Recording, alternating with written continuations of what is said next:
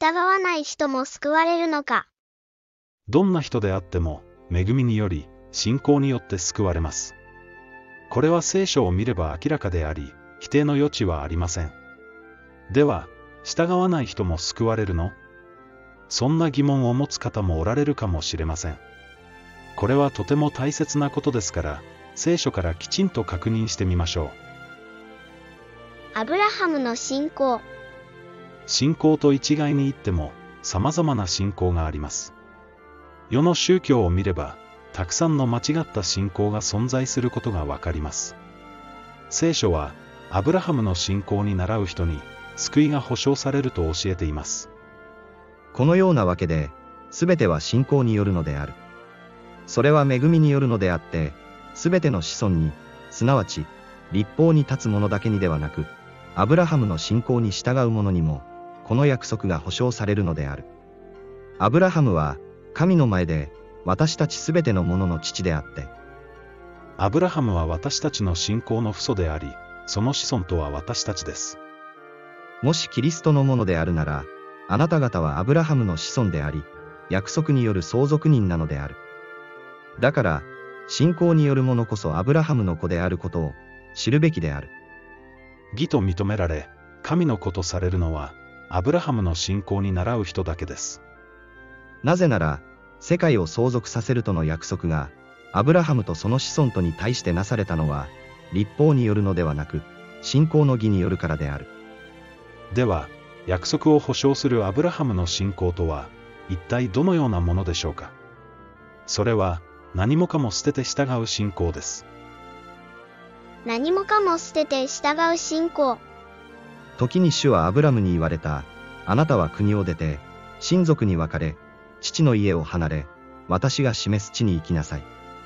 主がアブラハムに声をかけられた時、アブラハムは行き先さえわからないまま、従いました。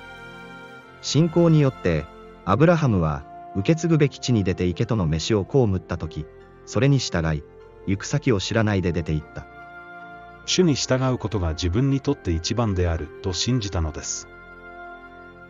アブラハムの試練。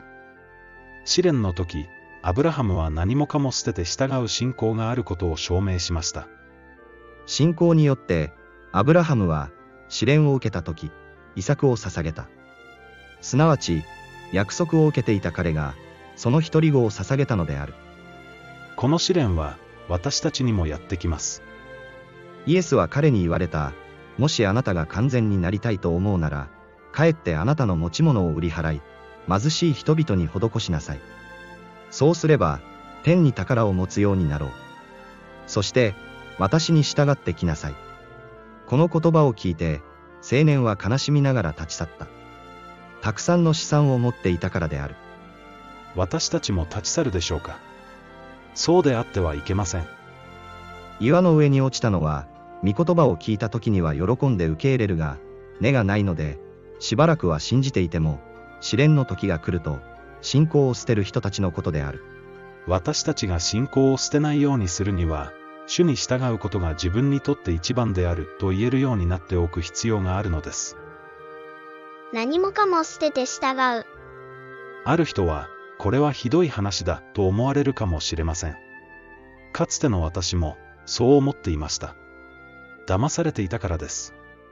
けれど、もう騙されません。何もかも捨てて主に従うことは、人に最高の喜びをもたらします。イエスは彼らに言われた。私についてきなさい。あなた方を人間を取る漁師にしてあげよう。すると、彼らはすぐに網を捨てて、イエスに従った。その後、イエスが出て行かれると、レビという名の酒税人が修税所に座っているのを見て、私に従ってきなさい、と言われた。すると、彼は一切を捨てて立ち上がり、イエスに従ってきた。私はすでにこの喜びを知っています。あなたはどうですか？誰もが、この喜びに招かれているのです。それからイエスは弟子たちに言われた。誰でも私についてきたいと思うなら、自分を捨て、自分の十字架を追うて、私に従ってきなさい。あなたは、主に従うことが自分にとって一番であると信じますか？信じるものになりましょう。従わない人も救われるのか。その答えは、実ははっきりと聖書に書いてあります。